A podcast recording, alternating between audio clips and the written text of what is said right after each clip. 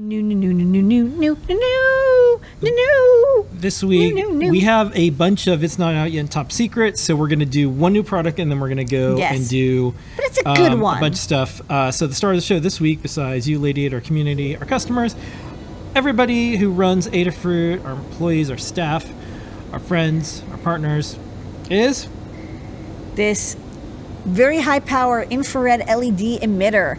Um, we were seeing a lot of people trying to build their own TV Gone type projects or IR controllers.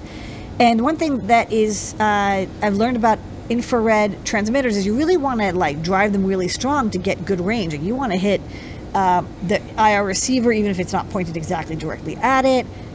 10 meters away, 15 meters away. To do that, you have to have a bunch of IR LEDs and you really want to drive them very strongly with a transistor. And so, you know, we have circuits showing how to do that, but it's always like people have to get the FET and the pull down and the resistor. So I thought, let's make a little stemma board. You connect your JST PH cable on one end, I'll show that. Um, give it power, ground, and a signal, and then it'll just blast that to uh, two infrared LEDs. I picked nice and bright ones. We chatted about that on the Great Search a couple weeks ago. I think these are 90 uh, lumens, or I don't remember. The, they're as bright as the five millimeter LEDs that we um, sell.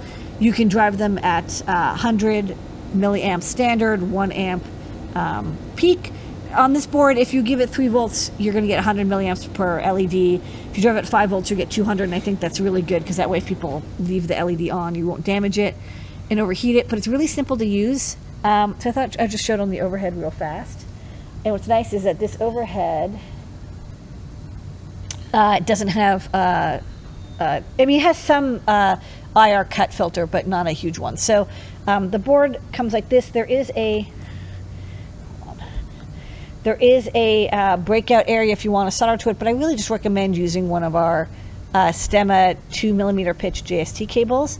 You get a on LED, which um, tells you that the board is powered, and then this signal LED will tell you when there's signal coming in on the signal line. The red and black are power. Again, three to five volts works great. Um, when I uh, touch this to uh, 3 yeah. volt, you see the signal line, which is human visible. So I can see that red LED. These are not human visible, but they do come through on the uh, camera because uh, that's how cameras work. And um, they're really nice and bright. You get two, one edge and one um, upright. And then if you happen to want, you know, another LED or you want an external LED, we give you one more um, spot. You can just wire up a uh, standard infrared five millimeter LED. In this case, it's a it's a white LED. Um, but then what you get you get one more uh, blaster, and then um, you can always disable the on LED or the signal LED if you want it to be stealth mode. Um, but just a little easy, inexpensive board um, with mounting holes just to get uh, people's IR blaster projects going very quickly and very easily. and that is new products this week.